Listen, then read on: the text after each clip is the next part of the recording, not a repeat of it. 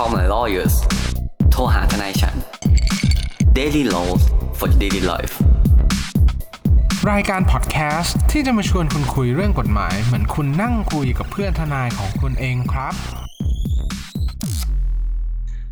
สวัสดีครับ ยินดีต้อนรับเข้าสู่รายการ Call My Lawyers โทรหาทนายฉัน วันนี้กลับมาพบกับผม ออฟและเนตคุณพุ่มพงษ์พงษ์และคุณแนทอติชาติอีกแล้วครับ สวัสดีครั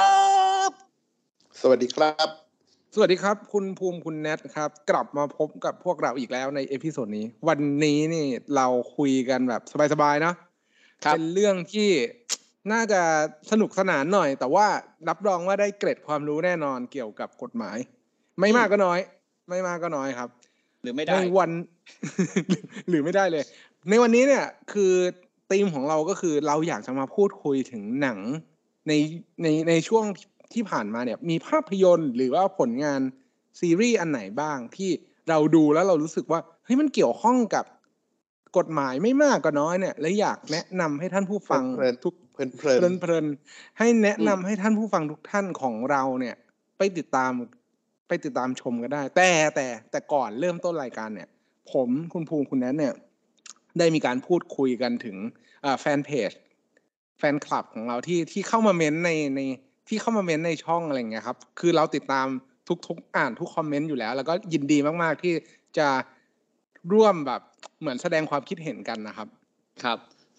ซึ่งจริงๆแล้วเนี่ยมันมีแบบท่านผู้ฟังหลายท่านที่ comment มาแล้วเราชอบมากนะเรารู้สึกว่าเขาแบบ discuss กับเราแบบเฮ้ยครับดีอะ เพราะว่าอืมคือเราอะคุยกันเองสามคนใช่ไหมโลกของเราอะมันก็อยู่ในโลกที่ใกล้ๆกันเนี่ยแหละเหมือนเขามาช่วยขยายแบบ perspective ของเราอะครับแล้วผมรู้สึกว่าโห เฮ้ยคนนี้เขาและเขาเก่งมากเลยนะ คนคนที่ comment คุณถ้าคุณผู้ฟังลองไล่ๆอ่านใน YouTube อะครับเขาแบบมีการ refer ถึงแบบเฮ้ย reference ว่าคนนี้ว่าอย่างนั้นคนนั้นว่าอย่างนี้ ซึ่งเราแบบเราเอาไปอ่านต่อแล้วรู้สึกว่าเอ้ยแม่งเจ๋งว่ะเพราะว่าเรารู้สึกเลยครับว่าการทำพอดแคสต์เนี่ยถ้ามันได้แชร์กันระหว่างเรากับท่านผู้ฟังอย่างเงี้ยเฮ้ยดีครับครับ และรวมไปถึงเอ่อ comment ติชมทั้งหลายด้วยนะครับ ก็คือเราจะรับมาปรับปรุง แล้วก็พยายามพัฒนาผลิตคอนเทนต์ที่มันดีๆเนี่ย กลับไปสู่ ไม่มาไม่ไม่ว่าเป็นประโยชน์เล็ก ๆ น้อยๆสำหรับท่านผู้ฟังเอาไว้ฟังเพลินๆก็เป็นความบันเทิงก็ยังดีครับอ่าพอพูดถึงท็อปิกในวันนี้เนี่ยก็ต้องบอกเลยว่าต้องเกี่ยวกับภาพยนตร์เกี่ยวกับซีรีส์แน่นอน ซึ่งวันนี้เราจะเริ่มกันที่เรื่องของคุณภูมิก่อน เราไล่ลำดับมาเรียบร้อยแล้วว่าคุณภูมิเนี่ยครับจะมาแนะนำเรื่องอะไรกันดีครับวันนี้ คือวันนี้เราผมเริ่มคนแรกเนาะเราจะแนะนำหนังกฎหมายใช่ไหมไม่ใช่หนังกฎหมายหรอกหนังปกติ เวลาเราเป็นนักกฎหมายเราดูเนี่ยเฮ้ยแล้วเราแบบด้วยความเนิร์ดของเราอะเราก็จะรู้สึกว่าเฮ้ยมันมีประเด็นกฎหมายเกี่ยวข้องว่ะอ่าแล้วก็เริ่มคนละเรื่องถูกป่ะผมผมเริ่มก่อนเลยคุณออฟพูดมา ก็คือเรื่องชื่อว่า I care a lot ครับผมครับที่ดูเรื่องเนี้ยครับ ไม่ได้อะไรเลยถ้าท่านผู้ฟังมี Netflix ใช่ไหมท่านผู้ฟังก็สามารถเข้าไป search ได้ I care a lot นะครับ ชื่อภาษาไทยคือ ห่วงแต่หวังฮุบอ่าเขาเรียกว่าห่วงสมบัติคนอื่นอะ อ่าห่วงสมบัติคนอื่นเดี๋ยว เราอาจจะให้แค่แบ็กกราวน์ของเรื่องนี้แล้วกันเผื่อท่านผู้ฟังเข้าไปตามดูเนาะเรื่องนี้เป็นเรื่องของอ่าต้องบอกว่าผมดูเพราะว่านางเอกเว้ยผมนี่เป็นแฟนคลับของคุณโรซามุนไพค์มากๆนะครับ ถ้าใครเคยดูหนังเรื่อง Gone Girl คือผมรู้สึกว่าโอ้โหดีนะครับครับดี ซึ่งอ่าเรามาเรามาเริ่มเรื่องนี้ก่อนนะครับผม แต่แต่เขาแก่แล้วนะคุณภูมิจากเฮ้ยไม่เป็นไรจากเรื่องก่อนโนี่เขาเปลี่ยนไปมากเลย ก็มันมันวุฒิภาวะคุณแนทเขาเรียกว่า เป็นแฟนทีเลียนซะอีกเออทีเลียนผมก็ชอบครับ แต่คือแบบ ถ้ามันต้องเลือกอะคุณแนทระหว่างทีเลียนอะกับโรสมุนไพร์กอะผมก็จะบอกผมเป็นแฟนคลับโรสมุนไพร์ครับนะครับ ถึงแม้จะอายุมากครับ แต่โบราณเขาบอกว่าขิงนี่ยิ่งแก่ก็ยิ่งยิ่งแก่นะครับ ไม่มีอะไรมากขึ้นนะฮะคือเราเริ่มเลยเรื่องเนี้ยเป็นเรื่องของอ่าคุณโรสมุนไพร์เนี่ยเล่นเป็นตัวละครตัวหนึ่งนะครับ ผมเขาชื่อว่าตึ๊ดตึ๊ดตึ๊ดตึ๊ดตึ๊ดตึ๊ดอ่า มาร่าเกรซันอ่าเขาชื่อคุณครับมาร่าเกรซันครับซึ่งที่ที่ที่ไร้ความสามารถ อ่า คนไร้ความสามารถซึ่งเราเราก็จะอธิบายต่อไปคืออะไรนะครับ เขาก็จะแบบเหมือนเป็น headhunter เว้ยแบบปกติเนี่ยไอ้ผู้อนุบาลเนี่ยนะครับ หรือผู้ดูแลเนี่ยหรือผู้พิทักษ์พวกเนี้ยเขาก็ต้องไป take care คนที่ไม่สามารถช่วยเหลือตัวเองได้อ่าไม่ว่าคุณจะเป็นคนไร้ความสามารถหรือคนเสมือนไร้ความสามารถนะฮะที่คุณไม่สามารถจัดการทรัพย์สินได้หรือคุณมีอาการป่วยที่มากเกินไป นะครับ ซึ่งปกติในศาลไทยเนี่ยเรื่องพวกเนี้ยเราเนี่ยก็จะให้ญาติเนาะถ้ามีญาติลูกหลานเหลนหรือไม่มีโหลนะครับ ลูกหลานเหลนหรือ ก็ให้ลูกหลานหรือเนี่ยเป็นคนจัดการให้ผู้พิทักษ์ให้นะครับ ก็คือเข้ามาดูแลแต่ด้วยความที่อเมริกันเนี่ยครับผมประเทศอเมริกาเนี่ยเขาเป็นสังคมที่ค่อนข้างแบบอินดิวิ u a l สูงต่างครับคนต่างอยู่ด้วยตัวเองนะครับ ก็คืออยู่กันอะไรอย่างเงี้ยฮะแล้วมีคนที่สูงอายุหลาย ๆ ท่านที่อยู่ได้ด้วยตัวเองนะครับ โดยไม่ต้องมีลูกไม่ต้องมีหลาน หรือจะเป็นเรื่องหย่าร้างอะไรเงี้ยไม่มีใครคอยดูแลนะครับผมซึ่งทางอเมริกันเนี่ยอเมริกาเนี่ยเขาก็เข้าใจว่าเฮ้ยปัญหานี้มันเกิดขึ้นเขาก็เลยมีระบบหนึ่งซึ่งประเทศไทยยังยังไม่ได้ไปถึงขั้นนั้นนะครับผมให้คนที่ทำพวกธุรกิจหรือว่าทำพวกอองค์กรไม่แสวงหาผลกำไรเนาะ NGO non government organization นะครับผมที่คอยหาคนที่ต้องการความช่วยเหลือเหล่านี้ และเข้าไปดูแลช่วยบริหารทรัพย์สินให้ ช่วยดูแลคนพวกนี้ในบ้านปลายของชีวิต หรือบางครั้งก็ให้คนเหล่านี้อยู่ในบ้านพักคนชรานะครับ ผมว่าเขาไม่สามารถดูแลตัวเองได้ ด้วยความที่คุณโรสมุนไพร์นะครับ หรือว่ามาราเกรซันเนี่ยเขาเห็นช่องว่างเว้ยเขาก็จะไปล่าครับตามเปิดเรื่องเลยเอาแค่ห้าทีแรกเขาก็จะไปล่าหาคนที่เป็นคนแก่หรือคนสูงอายุ ที่ดูค่อนข้างว่าจะโดดเดี่ยว แต่มีเงินอ่าเขาก็จะไปจัดการเลยเอ้ยหาเอ้ยคนนี้ดูอยู่คนเดียวนะเอ้ยมีเงินนี่ เราจะทำยังไงดี เขาใช้ช่องว่างทางกฎหมายครับ ไปร้องต่อศาลเพื่อให้ตัวเองเนี่ยเป็นผู้อนุบาลหรือผู้พิทักษ์แล้วแต่กรณีไปนะครับผมในการดูแลบุคคลเหล่านั้นนะฮะซึ่งการกระทำพวกนี้มันเป็นระบบหมดเลยเว้ยคุณออฟคุณแนทมีกระทั่งแบบว่าตัวเองเนี่ยเอาเงินไปให้หมอ เพื่อให้หมอที่ตรวจตอนแรกเนี่ยบอกมีความเห็นมีโอปิเนียนบอกว่าเฮ้ยคนนี้ต้องการคนช่วยเหลือนะ ไม่สามารถดูแลตัวเองได้นะ เออ ก็คือแบบทำเป็นกระบวนการอะแล้วเขาแล้วคราวนี้พอคนนี้ดูแลตัวเองไม่ได้ใช่ไหมพวกนักสังคมสงเคราะห์ใช่ไหมโซเชียล ก็เข้าไปดูครับ ก็จะบอกว่า เฮ้ย คนเนี้ยครับต้องการคนช่วยเหลือว่ะอืมแล้วคนด้วยความที่มันรับกันมาเป็นท่อนๆนะครับ มันก็จะโทรมาเรียกคุณโรสมุนไพร์นี่แหละ บอกว่าเฮ้ย มาดูให้หน่อยนะครับถ้าถ้าเฮ้ยเยอะไปขอโทษจริงนะฮะมีคอมเมนต์มาเหมือนกันนะครับ ก็คือว่าแบบโทรมาบอกว่าเอ้ยคุณโรสมุนไพร์มาดูให้หน่อย คุณโรสมุนไพร์ก็จะมาบอกว่าเนี่ยคือเล็งไว้แล้วไงก็ไปขอให้ศาลสั่งใช่ไหมครับแต่ปัญหาของเรื่องเนี้ยจุดเริ่มเรื่องของมันเนี่ยมีแค่นี้เลยครับ แต่ผู้หญิงคนเนี้ยดันมีลูกเว้ย และมีเหตุผลบางอย่างที่ลูกเนี่ยไม่ได้ถูกจดให้เป็นลูกตามกฎหมาย แต่ลูกเนี่ยเป็นครับมีอิทธิพลสูงนะครับผมอืมก็เลยอืมมีการต่อสู้ทางคดีความกันว่า เออครับเนี่ยระหว่างไอ้คุณลสุนไพร์ที่เป็นผู้พิทักษ์เนี่ยที่ใช้อำนาจตามกฎหมายเนี่ยดูแลแม่ของตัวคนนี้ได้เนี่ยนะครับมีอำนาจอะไรบ้าง ไอ้ลูกก็พยายามเอาคืน เราก็จะเห็นกระบวนการของศาลที่เมืองนอกว่าเอ้าการร้องเรียนให้เป็นอ่าผู้เสมือนไร้ความสามารถหรือคนไร้ความสามารถเนี่ยนะครับผมสามารถทำยังไงได้บ้าง นะครับผมและอำนาจของผู้พิทักษ์หรืออำนาจของเอ่อบุคผู้อนุบาลเนี่ยมีมากขนาดไหนนะครับซึ่งเรื่องก็เป็นประมาณนี้แล้วถามว่าเรื่องดำเนินด้วย pace pacing ที่ค่อนข้างเร็ว ก็คือไม่ได้แบบไม่มีฉากเอื่อยไม่มีฉากอะไรนะครับ แล้วก็อาจแต่แต่ต้องบอกต้องมีทริกเกอร์วาร์นิ่งหน่อยนะครับเรื่องนี้เป็นเรื่องเอ่อมีเรื่องเพศเนาะมีฉากเซ็กซีนเข้ามาเกี่ยวข้องนะครับ ถ้าอยู่กับพ่อแม่ก็ผมว่าปิดเสียงนะครับ หรือว่าครับหรือว่าดูจอเล็กนะฮะแล้วก็มีเอ่อเกี่ยวกับ ดูมือถือจจะมีเออดูมือถืออาจจะมีดรักเข้ามานิดนึงนะฮะอืมนะครับผมแล้วก็เรื่องนี้ก็มีค่อนข้างมีความรุนแรงนะฮะมีการอ่ามีการใช้มีลงมีเลือดอะไรเงี้ยถ้าถ้าอืมถ้าคุณมีลูกหรือว่ามีเด็กอยู่ที่บ้านอะไรเงี้ยครับคุณอาจต้องให้คำแนะนำนะครับผมครับซึ่งเรื่องนี้เป็นเรื่องที่อย่างที่ผมบอก pacing เร็วนะครับการที่ใช้เรื่องนี้เปิดแล้ว Netflix and chill ผมไม่แนะนำนะครับผมผมให้ไปไปเลือกเรื่องอื่นที่คุณสามารถมีเวลาสามารถใช้ต่อมาได้นะฮะ พอหลังจากที่คุณภูมิเนี่ย ดูเรื่องนี้จบแล้วเนี่ย คุณภูมิคิดว่าเอ่อมันมันให้อะไรกับคุณภูมิบ้างในในเรื่องเนี้ยข้อคิดของมันหรือว่าอาอาจจะเป็นแค่เกร็ดเล็ก ๆ น้อยๆที่ฝากประเด็นไว้ให้แฟนๆเนี่ยไปติดตามดูอะอย่างนี้ดีกว่าเอาคุณคุณคุณออฟอยากได้ประเด็นไหนประเด็นทางกฎหมายหรือว่า หรือว่าประเด็นแบบต่อไปในเรื่องเอ่อแล้วเป็นแค่ประเด็นความเห็นทั่วไปเลยครับ ไม่ได้คือประเด็นผมว่ากฎหยผมว่าเรื่องเนี้ยมันมันดีอย่างหนึ่งครับ คือ บางครั้งเนี่ยระบบของรัฐเนี่ยฮะในการดูแลคนที่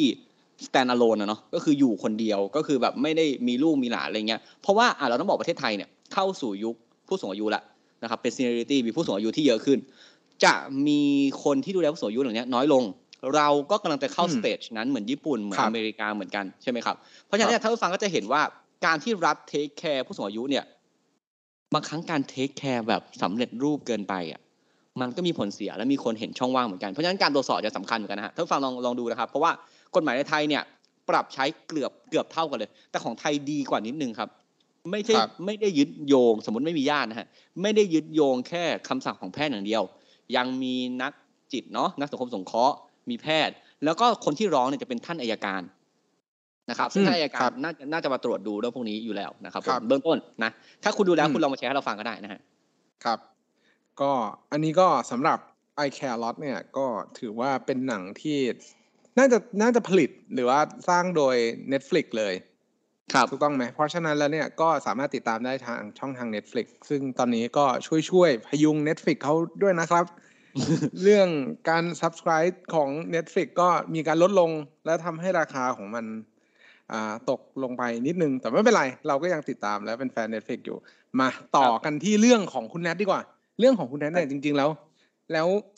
สนุกออกแนวแนวแฟนตาซีนิดนึง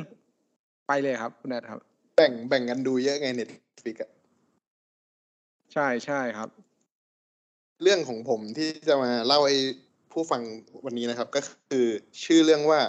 Murder on the Orient Express หรือว่าฆาตกรรมบนรถด่วน Orient Express อืมครับ เรื่องเนี้ย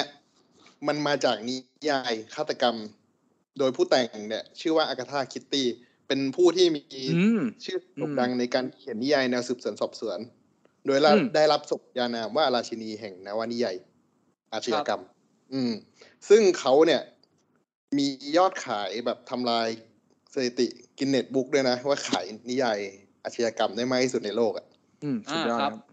อืม คือเรื่องมันจะแฟนตาซีหน่อยเพราะมันเป็นนิยาย มันเบสมาจากนิยาย ครับครับ เรื่องเนี้ยครับ มันจะเกี่ยวกับนักสืบคนหนึ่งที่มีชื่อเสียงในยุคนั้น ก็คือชื่อมแอลกูโปโรเนี่ย คือเริ่มเรื่องมาเนี่ยเขาจะไปสืบสวนคดีที่กรุงเยรูซาเล็มเว้ยอืมครัแล้บวก็อืมก็สืบสวนเดี๋ยวนั้นเลยแล้วก็จับได้เดี๋ยวนั้นเลย แล้วก็อืมอยู่ๆเขาก็จะได้โทรเลขมาว่ามีคดีด่วนที่ลอนดอนครับ อืมอืมเขาเลยนั่งเรือจากเยรูซาเล็มอะไปที่อิสตันบูลแล้วก็ด้วยความที่รีบไปลอนดอน ตอนนั้นมันอืมมีแบบ รถด่วนก็คือรถไฟพิเศษที่วิ่งตรงจากจากอิสตันบูลสู่ฝรั่งเศส ชื่อว่าขบวนรถไฟโอเลียนเอ็กเพสครับซึ่งไอ้รถด่วนที่พูดถึงเนี่ยเป็นรถด่วนจริงๆ ถูกป่ะไม่ไม่ใช่แบบหนอนหรืออะไรอย่างงี้ใช่ป่ะคุณแนทไม่ใช่ ไม่ใช่ ไม่ใช่แบบผ่าไม้ไผ่แล้วออกมาแล้วกินไม่ใช่อย่างนั้นหรือเอาไปทอดเป็นฝ่ายไทยไม่ใช่อย่างนั้นเชิญเชิญครับเชิญครับโทษครับ แล้วในเรื่องเนี่ยครับ มันจะก่อนจะคือคือละใน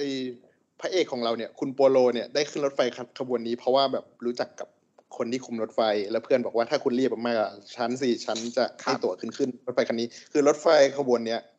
จะต้องจองล่วงหน้า คือจะแล้วจะมีแต่ผู้ที่มีฐานะอะไรเงี้ยอืมเหมือนประมาณว่าเป็นรถไฟ VIP อย่างเงี้ยแล้วบิครับวิ่งตรงเดียว อืม แล้วเขาได้ไปเจอกับ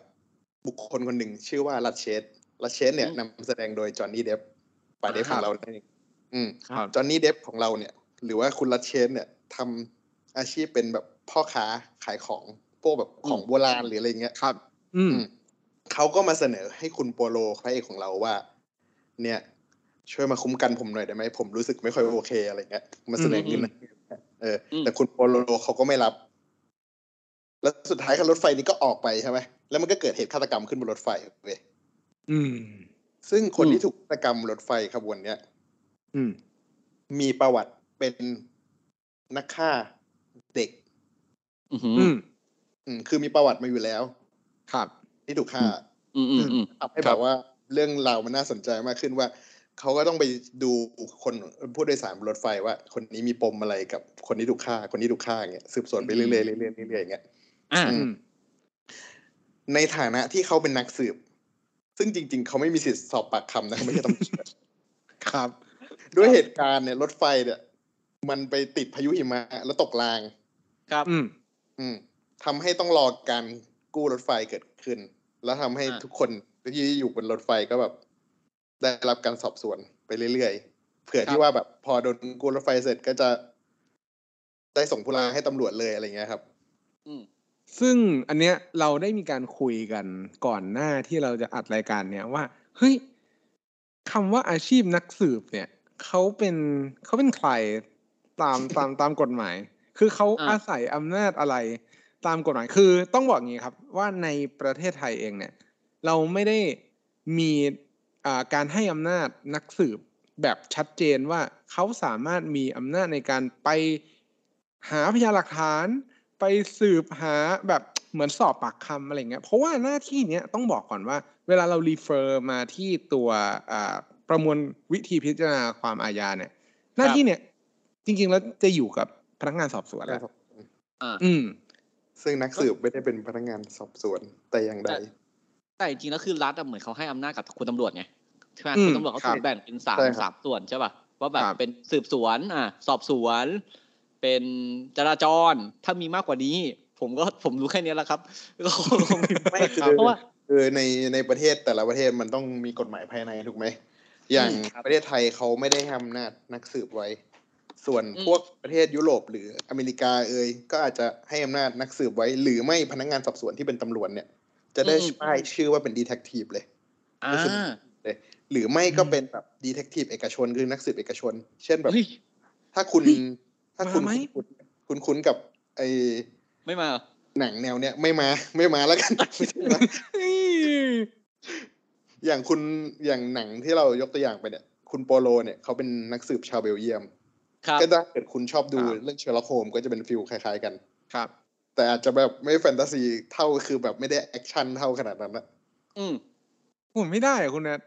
ยอมไม่ได้จริงๆขอเถอะคล้ายๆกับโคนันนั่นเอง ไม่ไม่ไม่ผมกำลังผมกำลังจะเล่าต่อว่ามันคล้ายกับโคนันเพราะอะไร จริง ๆ โคนันอะ มีตอนครับเดอะมูฟวี่ชื่อเดอะโอเลียนเอ็กเพด้วยนะโอ้แล้วแล้วมันอิงมาจากนิยายเรื่องนี้แหละ คุณนะต้องให้ความหมายคำว่าอิงเนี่ย หรือว่าแรงบันดาลใจหรือว่าอ่าก็คือแรงบันดาลใจก็คือเขาอาจจะซื้อลิขสิทธิ์จากผู้เขียนมาอะไรอย่างงี้ไงมาทำอืมชื่อ The อ่า Orient โอเค Express เลยแล้วมีการฆาตกรรมบนรถไฟจริง ๆ เหมือนกันเลย ซึ่งครับเป็นของโคนนั้นอ่าอืมเจอเจอเจอแล้วครับผมครับเรื่องนี้นะครับมุมกล้องดีมากบอกเลย อืมอ่ามีมุมเสยไหมฮะ มุมเสยไม่มีไม่มีฉาก18บวก อ่าตอนแต่ตอนถ้าจะดูฉาก18บวกต้องไปที่ part ต่อไป คือเรื่องเนี้ย คุณโปโลเนี่ยมีหนังออกมาสองเรื่องอือ่ามครับเหตุการณ์ต่อจากโอเลียนเพสคือเขาแก้ปมเสร็จใช่ปะครับ พอลงจากรถไฟปุ๊บก็มีคนมารับบอกว่าให้ไปอียิปต์ด่วนอะไรเงี้ย อืมอะครับผม คือมันจะเข้าสู่ภาคสองก็คือภาคสองเขาจะชื่อ Dead on the Nile หรือฆาตกรรมบนลำน้ำไนายเนี่ยอืมสองภาคเต็มๆให้ไปติดตามกัน ใช่ แต่ว่าถ้าภาคสองเนี่ย ผมว่าไฮไลท์ของภาคสองเนี่ย คือบางคนน่ะ ดูภาคสองก่อนภาคหนึ่งนะ เพราะว่าครัภาบคสองอืมเรามีนักแสดงดังแบบคุณเกาก็ดอดมาเล่นไง อ่า เนี่ยก็นี่ก็หนึ่งในใจผมเหมือนกัน คนคือนี้เรื่องเรื่องเรื่องของในเรื่องของภาคสองเนี่ย จะเกี่ยวคืออย่างภาคแรกเป็นลัดเชสใช่ไหมเป็นจอห์นนี่เดฟแสดงใช่ไหมครับผมแล้วอย่างภาคสองเนี่ย มีเศรษฐีนีไฮโซ ชื่อคุณลินเนตก็คือแสดงโดยเกาก็ดอดอืมอืมแล้วเขาอะเพิ่งแต่งงานกับนายหน้าคาที่ชื่อไซมอนดอยล์ อืมมันเป็นซึ่งใคร ซึ่งซึ่งก่อนหน้าจะแต่งงานกันน่ะคุณไซมอนดอยล์เนี่ยแม่งเป็นแบบเป็นแฟนกับคุณแจ็คเกอรีนก่อนเว้ยคืออาแล้วแจ็คเกอรีนเนี่ยเป็นเพื่อนสนิทกับคุณลินเนตก็คือคุณกัลกาดอตเรา อือืมจริงๆอะก็คือ จริง ๆกัลกาดอตอะจะมางานแต่งแต่ได้แต่งเองขแจ็คเกอรีนที่อ่าครับอืมอ่าแล้วมันครับ ผู้ชายแล้วก็ กลายเป็นเปลี่ยนสลับขั้วกันอะเปลี่ยนคู่กันเลยเอ้าเว้ยเอ้าครับเออกลายเป็นเปลี่ยนเลยกลายเป็นแบบคุณเกากระดอนเนี่ย ไปแต่งงานกับได้กับผู้ชายแทน แล้วเพื่อนอืมครับก็เหมือนโดนหักหลัง ทั้งอ่าๆจากสามีให้ยทั้งจากว่าที่สามี แต่ก็ไม่ได้เป็นอืมสามีแล้วแหละ แล้วก็จากเพื่อนไม่เป็นไรสวอปได้ ผมว่าเออ swap ได้ทำให้ทั้งคู่เนี่ย คู่เข้าใหม่ปามันเนี่ยเขาก็เลยครับชวนคุณโปโลขึ้นไปบนเรือที่ล่องแม่น้ำไนายที่เขาจะไปอืม เพราะเกรงว่าคุณแจ็คกะลีนเนี่ย จะคิดปองร้าย ครับ ซึ่งจริง ๆ แล้วมึงมึงก็ต้องเลือกคนที่ชวนนะเข้าใจว่าคือมึงรู้ว่าไอเนี้ยเป็นนักสืบอย่างเงี้ยถ้าเป็นพล็อตเรื่องอย่างเงี้ยแบบถ้าเรารู้เป็นนักสืบมันจะไม่ชวนไปขึ้นไปไม่ไม่คือตอนนั้นอะในในหนังมันจะปูว่าคุณเอลโกโปโลเนี่ยมันดังมากดังแบบ คือไอคือเดินไปไหนก็มีคนรู้จักอะครับฟิลนั้น เหมือนคุณเจอโคนันน็อกประตูบ้านคุณอะน็อกน็อกน็อกอะ ไม่ถ้าคุณเจอคนนั้นเนี่ยถือว่าคุณซวยละไอ้เหี้ยเดี๋ยวจะตายละคือมึงต้คุอณงต้องชาไล่ร์จมันอะไปเชิญเชิญครับคุณนัทเชิญต่อครับซึ่งมุมกล้องดีเหมือนกันเรื่องเนี้ย แต่จะอืมถ่ายในครับอียิปต์อะไรอย่างเงี้ยครับนผมก็ความยิ่งใหญ่ของพีระมิดกีซ่าของอะไรอย่างเงี้ยอ่าครับอืมท้ายแนะที่สุดนำให้ทุกคนไปดูลองได้ดู ให้ถ้าคุณแอดใครก็ฝากดีกว่า ให้คุณแอดฝาก ให้แฟนๆของเราเนี่ย ว่ามีอะไรที่แบบแนะนำกับหนังสองเรื่องนี้บ้าง หนังสองเรื่องนี้ ผมว่ามันถ้าคุณชอบดูโคนันอะดูได้เลยแม่งเพลินอะครับเพลินครับเลย แล้วมันจะได้ดูการสอบสวน เขาจะสอบสวนแบบ ใช้ความคิดอะสอบอืมปากไปทีละปากทีละปากทีละปากก็คือผู้ผู้ต้องสิบคนก็สอบก็เข้าไปคุยสิบคนอย่างเงี้ย แล้วก็ดูข้อเท็จจริงว่า มันแตกต่างกันไหมมันเหมือนกันไหม หรือมันมีอืมอะไรผิดวิสัย ไม่น่าจะใช่ไม่น่าจะเป็นไปได้อะไรเงี้ย อืมครับอืมแล้วมันจะมาหักล้างแล้วก็จะเฉลยว่าใครคือฆาตกร ครับ ซึ่งมันจบในตอนป่ะคุณแนทคือเราเราต้องดูจำเป็นต้องดูทั้งสองเรื่องไหมหรือว่าอันไหนก่อนก็ได้ดูอันไหนกันก็ได้ มันจะเป็นคนละเคสเลย อ่า คือผมแนะนำนะ ถ้าคุณเป็นสายเหมือนผมนะปัด Death เนี่ยไว้ก่อน กัลต้องมาก่อน ไม่เพราะว่าเพราะว่าบางคนอะ รู้จักรู้จักภาคกัลก่อนนะ อ่าเพราะเหมือนใช่ไหมเห็นกัลแสดงแล้วช่วงนั้นแบบหนังมันมาตอนแบบ Wonder Woman เอยอะไรเอยอย่างเงี้ยอ่าก็นะซึ่งคมันก็ไม่ได้ใครรู้หรอกว่าภาคหนึ่งโอเดอร์เรียนเวกเพสเนี่ยจะมีป่าเดฟอ่านะครับครับ ซึ่งมาเรื่องผมก็จบละเรื่องคุณแนทก็จบละต่อไปเรื่องคุณออฟแต่แต่เรื่องคุณออฟต้องบอกต้องใส่รีมาร์คไว้นิดหนึ่งบอกว่า ผมยังไม่ได้ดูแล้วคุณออฟบอกว่าผมมาต้องไปดูด้วยว่าแบบเรื่องเนี้ยใช่ผมน่าชอบแนวเนี้ยเพ ราะมันมีอะไรที่แบบเอ้ยแนวที่เราน่าชอบ อะคุณออฟครับเชิญ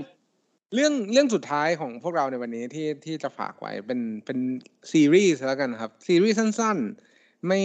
ไม่ไม่ยาวมากประมาณ 6 ตอน ชื่อเรื่องว่า Anatomy of a Scandal ชื่อภาษาไทยเนี่ยก็น่าสนใจละคือมันอืมชื่อแปลภาษาไทยใน Netflix Thailand เนี่ยว่าครับข่าวซ่อนเงื่อนอืมอืมข่าวเลย คือต้องบอกก่อน ปูพื้นมาด้วยเรื่องนี้เนี่ย ต้องบอกก่อนว่ามีความรุนแรงทางเพศอ่าการใช้ความรุนแรง แล้วก็มีอืมเรื่องเพศเข้ามาเกี่ยวข้องค่อนข้างเยอะครับแต่เพราะว่ามันเป็นอ่าเรื่องเกี่ยวกับเหมือนคดีความที่เกี่ยวข้องกับอ่า sexual abuse หรือว่าการเขาเรียกว่าไงอะการใช้ความรุนแรงทางเพศใช้ความใช้ใช้ความรุนรุนแรงทางเพศ แล้วก็มีเรื่องการข่มขืนเข้ามาเกี่ยวข้อง โดยโดยพล็อตเรื่องเนี่ยจะเกิดขึ้นกับนักการเมืองของประเทศอืมอังกฤษ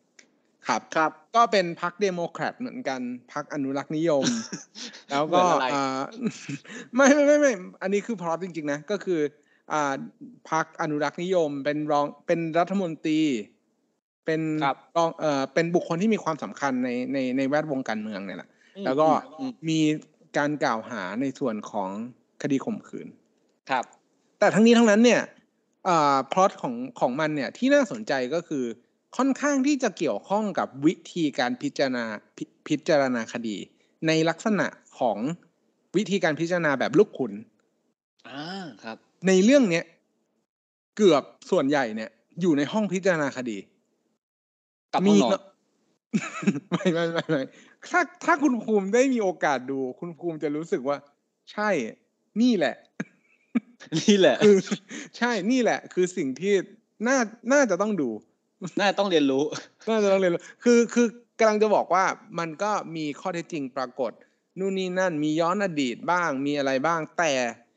เอ่อกระบวนการพิจารณาเนี่ยจะครับจะมีความเน้นหรือว่าให้ความสำคัญกับ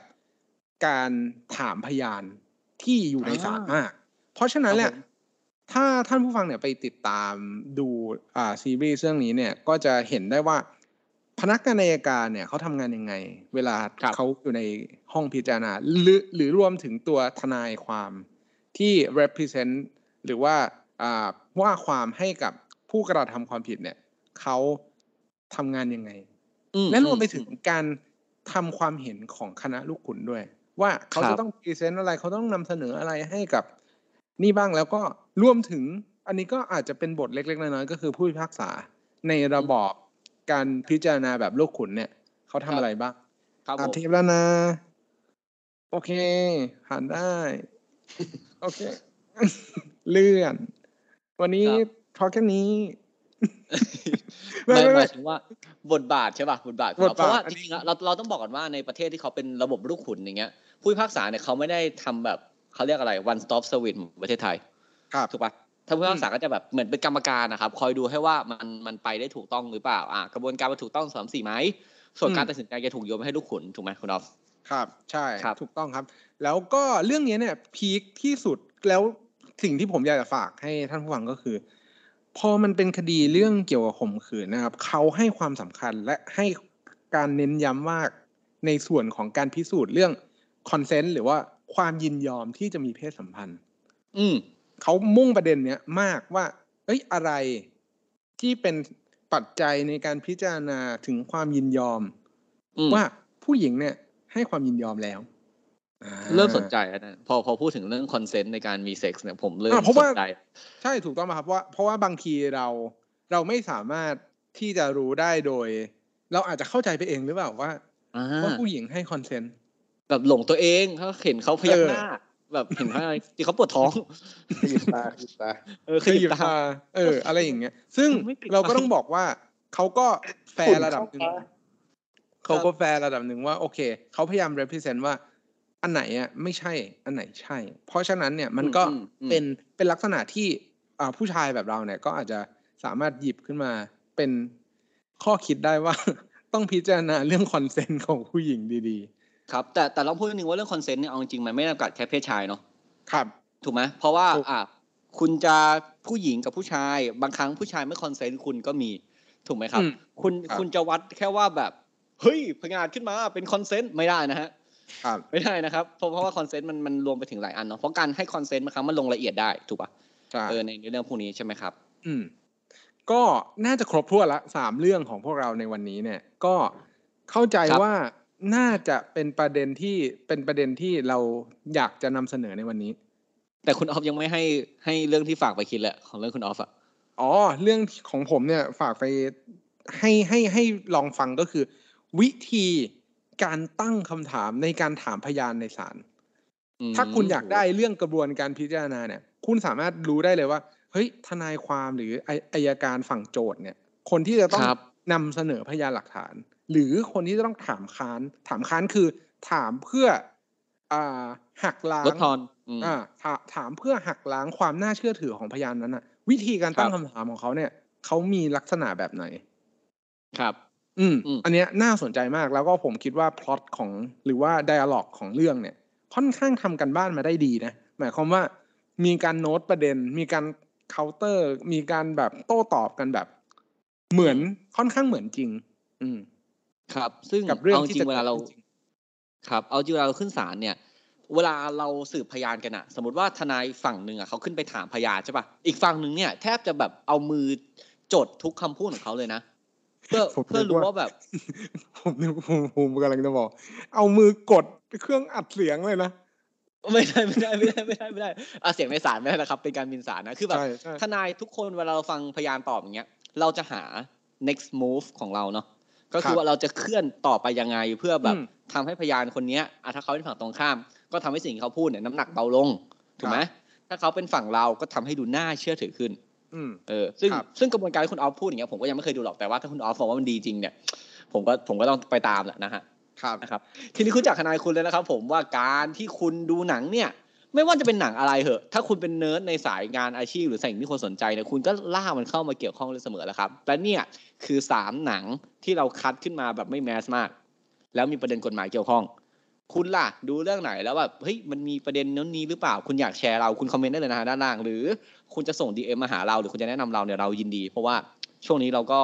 มีเวลาเสาร์อาทิตย์เนาะวันหยุดก็เยอะนะครับเราก็อาจจะได้เข้าไปดูตามพวกทุกคนเหมือนกันนะครับผม ก็หวังเป็นอย่างยิ่งว่าท่านผู้ฟังทุกท่านจะสนุกไปกับพวกเราใน episode นี้ หากท่านผู้ฟังท่านใดมีข้อสงสัยข้อเสนอแนะ สามารถติชมฝากหาพวกเรา Call My Lawyers ได้ที่เพจ Facebook YouTube หรือช่องทางที่ท่านรับฟังอยู่ในขณะนี้ครับสำหรับวันนี้ต้องขอลาไปก่อน สวัสดีครับ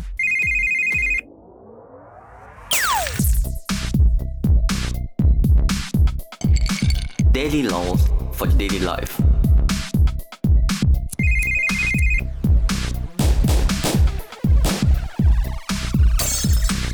Daily laws for daily life.